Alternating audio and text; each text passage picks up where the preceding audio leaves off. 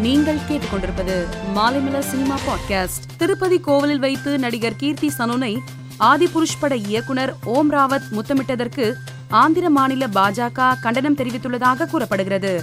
மேலும் கோவிலுக்கு வந்தவர்கள் அதன் புனிதத்தை காக்க வேண்டும்.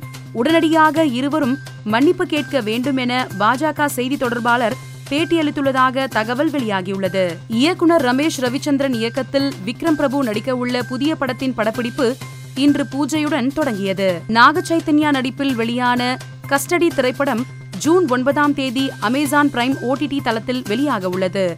இதனை இயக்குனர் வெங்கட் பிரபு வீடியோ ஒன்றை பகிர்ந்து தெரிவித்துள்ளார். நடிகர் விஜய் பத்து மற்றும் பனிரெண்டாம் வகுப்பில் சாதனை படைத்த மாணவர்களை வரும் பதினேழாம் தேதி சந்திக்கிறார்.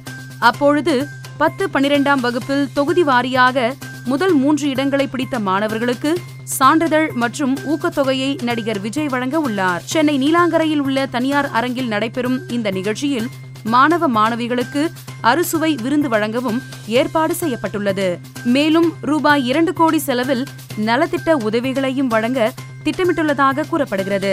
ராவணகோட்டம் படத்தின் ஓடிடி ரிலீஸ் குறித்த அறிவிப்பை படக்குழு வெளியிட்டுள்ளது.